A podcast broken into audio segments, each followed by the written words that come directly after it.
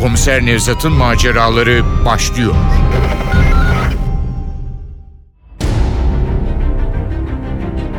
Ahmet Ümit'in Şeytan Ayrıntıda Gizlidir adlı kitabından Çin İşkencesi. Seslendirenler Komiser Nevzat Nuri Gökaşan Güleç Necmi Kadir Çermik Şeco Rüzgar Aksoy. Avukat Murat Atın Ali Umut Tabak. Recep Dündar Müftüoğlu. Engin Ziya Kürküt. Ozan Mutlu Albayram. Efektör Ufuk Tangel. Yöneten Aziz Acar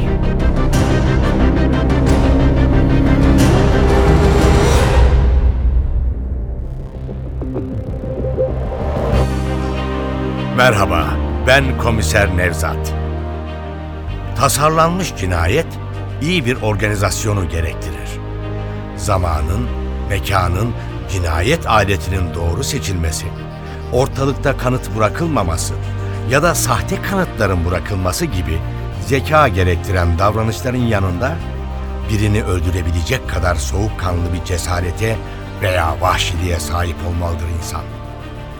Konuşurken, yazarken basit olgularmış gibi görünen bu gereklilikler cinayet anında yerine getirilmesi çok zor eylemler haline gelebilir. Hele bir de cinayet anında sürprizlerin ortaya çıktığını düşünürsek.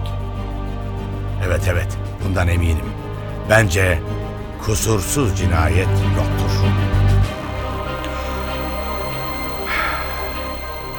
Bugün size meslek hayatımdaki gizemli, tuhaf cinayet vakalarından birini anlatacağım. Garip bir durumdu. Tarık, Ozan ve Engin adlı üç genç silahlı saldırıya uğramıştı. Tarık'la Ozan ölmüştü. Engin komadaydı. Üçü de zengin aile çocuklarıydı. Çok iyi eğitim görmüşlerdi. Robert Kolej'den sonra Boğaziçi Üniversitesi'ni bitirmiş, sonra da Yale'de üçer yıl master yapmışlar. Ülkeye de bir yıl önce dönmüşlerdi. Bu yüzden olacak, okulda arkadaşları onları üç silahşörler diye çağırır olmuştu. Ama Duman'ın kahramanlarının tersine üçü de şiddete başvurmayan son derece barışçıl çocuklardı. Ne bir sabıkaları vardı ne de kötü sicilleri. Hatta okuldayken en basit bir protesto eylemine bile katıldıkları görülmemişti. Derin bir üzüntü içinde olan aileleri de olanlara anlam veremiyor, saldırganların kimler olabileceği hakkında hiçbir tahminde bulunamıyorlardı. Komadaki Engin'in yaşama dönerek olanları bize anlatmasını ümit ederken hiç beklenmedik bir durumla karşılaştık. Saldırganlar silahlarıyla birlikte gelip teslim oldu. Ancak durum biraz karışıktı. Teslim olan iki kişi eski sabıkalılardan Güleç Necmi ile Saka Erkan'dı. Bu iki zibidi iyi eğitim görmüş o zengin aile çocuklarıyla ne gibi bir anlaşmazlığa düşmüş olabilirdi? Daha ilginci bu iki kafadar eski türkücü, yeni arabeskçi, milyonların sevgilisi Şeco'nun korumasıydı. Ama Şeco onlara koruması gibi değil, öz kardeşi gibi davranıyordu. Bir dediklerini iki etmiyor, elinden gelen yardımı esirgemiyordu. Güleç Necmi ile Saka Erkan ifadelerinde yanlarında bayan arkadaşları olduğu halde arabalarında giderken cipleriyle yaklaşan bu üç gencin kendilerine laf attığını sonra da kaçtıklarını söylüyorlardı.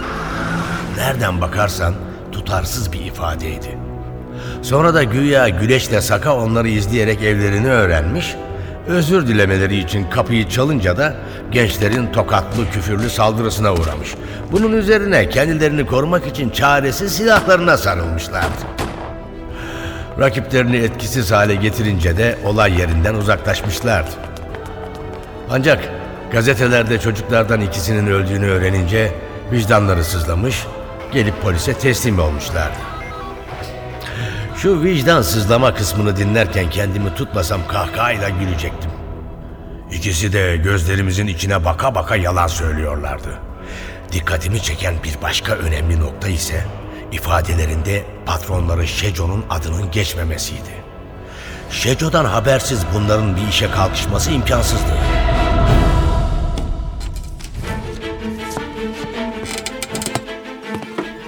Şeco ne yapıyor? Biz Şecaettin abiden ayrıldık. Aylardır görüşmüyoruz. Oysa daha geçen gün bir gazetede fotoğraflarını görmüştüm. Ünlü bir mafya babasının oğlunun sünnet düğününde Şeco'nun yanında sırıtıyorlardı. Orada ne işiniz var diye sormadım. Bunu Şeco'ya sormak daha doğru olacaktı. Ali ile birlikte Şeco'nun evinde aldık soluğu. Geleceğimizi öğrenen Şeco, iki avukatıyla bizi bekliyordu. Daha önce bir cinayet olayı nedeniyle ifadesine başvurduğum için görür görmez tanıdı beni. Buyurun başkomiserim hoş gelmişsiniz. Sefalar getirmişsiniz. Pek hoş gelmedik Şeco. Geçen geldiğinizde de böyle demiştiniz ama şükür bir şey çıkmadı. Bu kez iş ciddi Şeco. Adamların üç genci vurmuşlar. Onlar Şecaettin Bey'in adamları değil. İki ay önce işten ayrılmışlardı. Ayrılmışlar ama gazetelerin magazin eklerinde hala birlikte fotoğraf çektirmeye devam ediyorlar. Öyle deme Nevzat başkomiserim. Siz yol yordam görmüş bir büyümüşsünüz yani. Masamıza gelen adamı nasıl kovalım sen söyle. Hele bu adamlar daha önce ekmeğimizi yemişse. Peki bu korumalar neden işten ayrıldılar? Paraları az geliyormuş. Size sormadım. Şecaettin Bey, lütfen siz yanıtlar mısınız? Şey yani avukatımın söylediği gibi zam istediler, vermeyince de ayrıldılar. Anladın mı? Peki bu öldürülen gençleri tanır mıydınız? Yok vallahi nereden tanıyayım başkomiserim? Biz kim, üniversitedeki çocuklar kim? Yani onlarla hiçbir ilişkin olmadı. Ya Kur'an musaf çarpsın olmadı. Yalan söylediğini hissediyordum ama yapabileceğim hiçbir şey yoktu. Türkiye'nin sevgilisi haline gelmiş bir sanatçıyı hislerimizden yola çıkarak tutuklayamazdık. Üstelik ben de aralarındaki ilişkiyi hala çözebilmiş değildim. Şeco'dan çıkınca gençlerin öldürüldüğü Sarıyer'deki villanın yolunu tuttuk Ali ile. Villa Engin'in babası mimar müteahhit Recep'e aitti. Üç kafadar Amerika'dan dönünce boş olan villaya yerleşmek istemişler. Recep de çok sevdiği oğlunun isteğini kıramamıştı. Villanın etrafı üçer metrelik duvarlarla çevrilmişti. İki kanatlı demir kapı da öyle kolay kolay aşılabilecek cinsten değildi. Ayrıca kapıya kameralar da konmuştu. Bahçeye girince villayı çevreleyen duvarların iç yüzünde birer metrelik demir korkuluklar, korkulukların üzerinde de dikkat yüksek voltaj yazılı tabelalar gördük. Neden bu kadar güvenli önlemi almışlar ki? İçeride ne saklıyormuş bu çocuklar? Bilmiyorum ama gördüğünüz gibi hiçbir işe yaramamış amirim. Adamlar üçünü de bulmuş. Evet, o da tuhaf. Kavgalı oldukları adamlara kapıları neden assınlar ki? Bu da bir kez daha gösteriyor ki Güleç Necmi ile Saka Erkan yalan söylüyorlar. Evdekiler onları tanımıyordu. Kendilerini satıcı ya da telefon tamircisi gibi göstererek kolayca açtırmışlardır kapıyı. Olabilir. Şoco'yu görmeyince rahatlıkla açtılar kapıları. Peki şu elektrik verilmiş demir korkuluklara ne diyorsun? Dışarıdan gelecek bir saldırıyı önlemekten çok, içeriden birinin kaçmasına engel olmak için yapılmış gibi. Haklıydı. Recep'in bizi karşılamaya gelmesiyle yarıda kaldı konuşmamız. Anlamıyorum. Katiller sevgililerine laf attıkları için onları öldürdüklerini söylemişler. Bu çocukların öyle bir şey yapmaları imkansız. Dünyanın en terbiyeli insanlarıydı onlar. Sarhoş falan olabilirler mi? Ya da uyuşturucu... Siz ne diyorsunuz beyefendi? Sigara bile içmezlerdi. Onları iyi tanıdığınız anlaşılıyor. Bu Şeco ile aralarında bir anlaşmazlık falan olmasın? Mümkün değil. Onların Şeco gibilerle ne işi olabilir? Kafayı mesleklerine takmışlardı. Yurt dışında okudular. Öğrendiklerini uygulamak için de ülkelerine döndüler. Ülkelerinin ileri gitmesi için ne yapabilirler? Gece gündüz bunu düşünüyorlardı. Ama ülkeye döndükten sonra mesleklerini yapmamışlar. Ne bir üniversiteye girmişler ne de başka bir yerde çalışmışlar. Üniversitede öğrendiklerimizi öğrendik. Artık biz kendimizi eğiteceğiz diyorlardı. Öteki kuruluşlara da fazla güvenmiyorlardı. Bu villayı da daha rahat çalışabilmek için istediler benden. Siz de göreceksiniz. İçeride sosyal bir laboratuvar kurdular. Sosyal laboratuvar. Açıkçası sosyal laboratuvar denilen şeyin ne olduğunu ben de bilmiyordum. Ama içeri gireceğimize göre yakında öğrenecektik. Gerçekten içerisi bir eğitim kurumu gibi düzenlenmişti. kapıdan küçük bir hole giriliyordu. Holde üç kapı ve biri üst kata, öteki alt kata inen iki merdiven karşılıyordu sizi. Üç kapının arkasında birbirine benzeyen üç çalışma odası yer alıyordu. Odaların üçü de sade bir biçimde döşenmişti. Üçünde de ilk göze çarpan bir masa ve gelişmiş bilgisayar donanımıydı. Merdivenler yukarı çıkanı yatak odalarına götürüyordu. Aşağı ineni dört ayrı odanın yer aldığı bir kata indiriyordu. Odalardan biri müzik ve video için, biri dershane, biri kütüphane, diğeri ise dinlenme mekanı olarak kullanılıyordu. Kütüphanede ilk gözümüze çarpan kitaplar biyografilerdi. Sezar'dan Hitler'e, Lenin'den Churchill'e kadar tarihte önemli rol oynamış liderlerin yanı sıra Greta Garbo'dan John Wayne'e, Maradona'dan Madonna'ya kadar dünyanın gelmiş geçmiş en ünlü şahsiyetlerinin yaşam öyküleri de kütüphanenin raflarını doldurmuştu. İlgilendiğimizi gören Recep açıklama yapma gereği hissetti. Dünya liderlerinin, başarılı insanların yaşam öykülerini okuyup ülkemizin kötü talihini nasıl değiştirebileceklerini tartışırlardı. Buraya kadar her şey normaldi. Müzik video odasına girince tuhaf bir şey hissettim. Bu imkansızdı ama sanki daha önce bu odaya gelmiştim. Odada üç koltuk vardı. Koltukların yanında dijital birer kontrol tablosu, kulaklıklar, siber başlıklar yer alıyordu. Üç koltuğun tam karşısında duvarı boydan boya kaplayan bir ayna yer alıyordu. Odada tanıdık gelen şeyin ne olduğunu bulmaya çalışırken Ali sağdaki duvarı boydan boya kaplayan yekpare aynayı işaret ederek Sorgu odalarımıza ne kadar benziyor değil mi amirim? jeton düşmüştü. Aynaya yaklaştım. Elimi yanlarına sürmeye başladım. Sağ alt köşede bir düğmeye dokundu elim. Bastım. Ayna içeri doğru açıldı. Ben yaptığımda böyle bir şey yoktu. Odayı ikiye bölmüşler anlaşılan. Haklıydı. Bu ayna odayı ikiye ayırarak gizli bir bölme yaratmıştı. Gizli bölmede oturan kişi içeride oturanları istediği gibi izleyebiliyordu. Gizli bölme bilgisayar, video ve müzik donanımına sahipti. Duvardaki raflarda üst insana geçiş çalışması yazılı yaklaşık 15 kasetten ilkini videoya taktım. Tarık, Ozan ve Engin belirdi ekranda. Engin bize dönerek başladı konuşmaya. Uzun zamandır liderlerin halk kitleleri üzerindeki etkilerini inceliyoruz. İlk vardığımız sonuç, toplumsal ilerleme sürecinde halk kitlelerine verilen rolün abartılı ve gerçek dışı olduğudur. İnsan topluluklarında liderler, sosyologların, sosyal psikologların ve siyaset bilimcilerin sandığından çok fazla etkiye sahiptir. Ancak yüzyılımızın son çeyreğinde dünya ölçeğinde uygulanan depolitizasyon nedeniyle farklı bir tablo ortaya çıktı. Siyasi liderler değil, ünlü kişiler yani başarılı futbolcular, tanınmış şarkıcılar, yardımsever iş adamları toplumu derinden etkilemeye başladı. Bu durum bizi alışılmadık bir deney yapma zorunluluğuyla karşı karşıya getirdi. Eğer deneyimiz başarılı olursa bu yalnızca ülkemizin kalkınması için değil, tüm dünyada toplumsal ilerleme için önemli bir kaldıraç görevi görecektir. Deneyimiz son derece basit.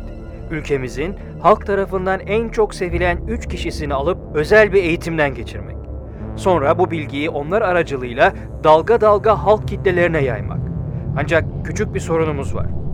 Deneklerimiz yapılan deneyin önemini kavrayamadıklarından çalışmamızda kendilerine verilen rolleri yapmak istemeyeceklerdir. Bu yüzden ne yazık ki zora başvurmak durumunda kalacağız. Gerekli eğitimi alan deneklerimizin çalışmalarımızın sonunda bize teşekkür edeceklerini biliyor olmamız bu güç görevi başarmamızda bize destek oluyor. Saptadığımız 3 kişiden ilki ünlü ses sanatçısı Şeco. Kaset burada sona eriyordu. Merakla ikinci kaseti taktım. Titreyen bir görüntü belirdi ekranda. Anlaşılan el kamerası kullanmışlardı.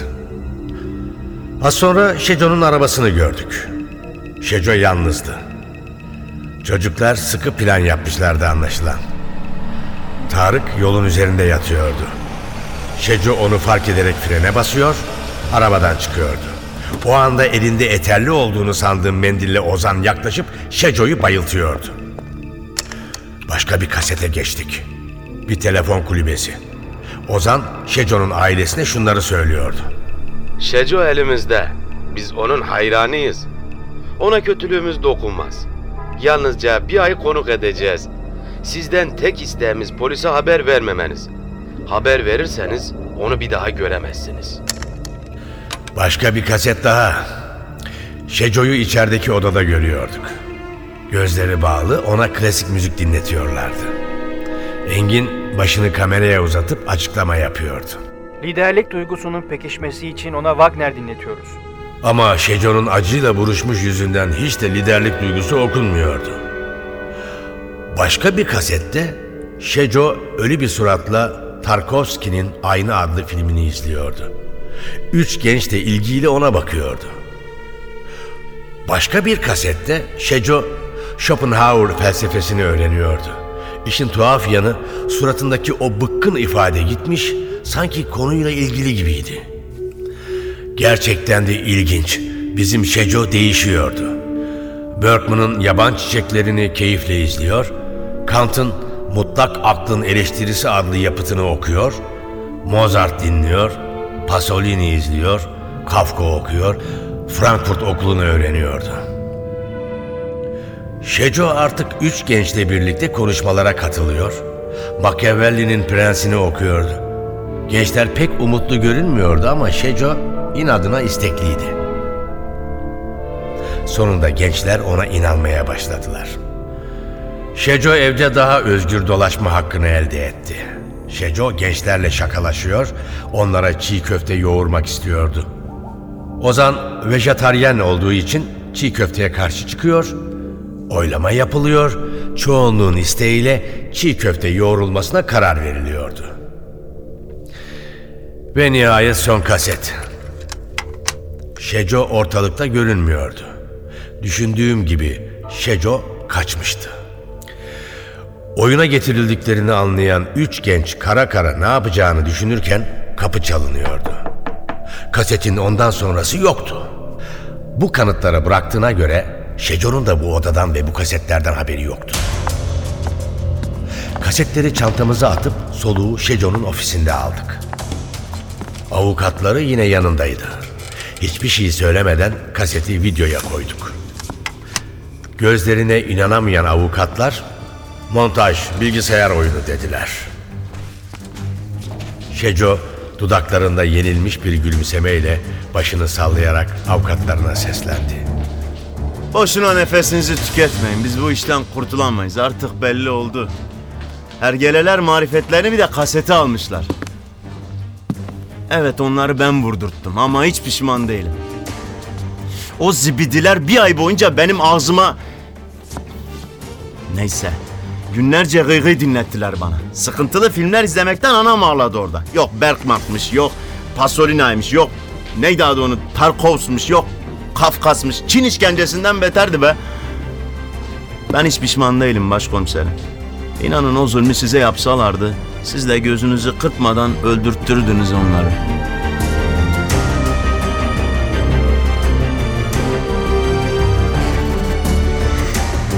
Ahmet Ümit'in Şeytan Ayrıntıda Gizlidir adlı kitabından Çin İşkencesi.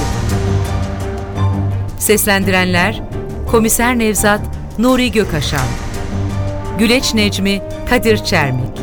Şeco Rüzgar Aksoy. Avukat Murat Atıl. Ali Umut Tabak. Recep Dündar Müftüoğlu. Engin Ziya Kürküt. Ozan Mutlu Albayram Efektör Ufuk Tangel. Yöneten Aziz Acar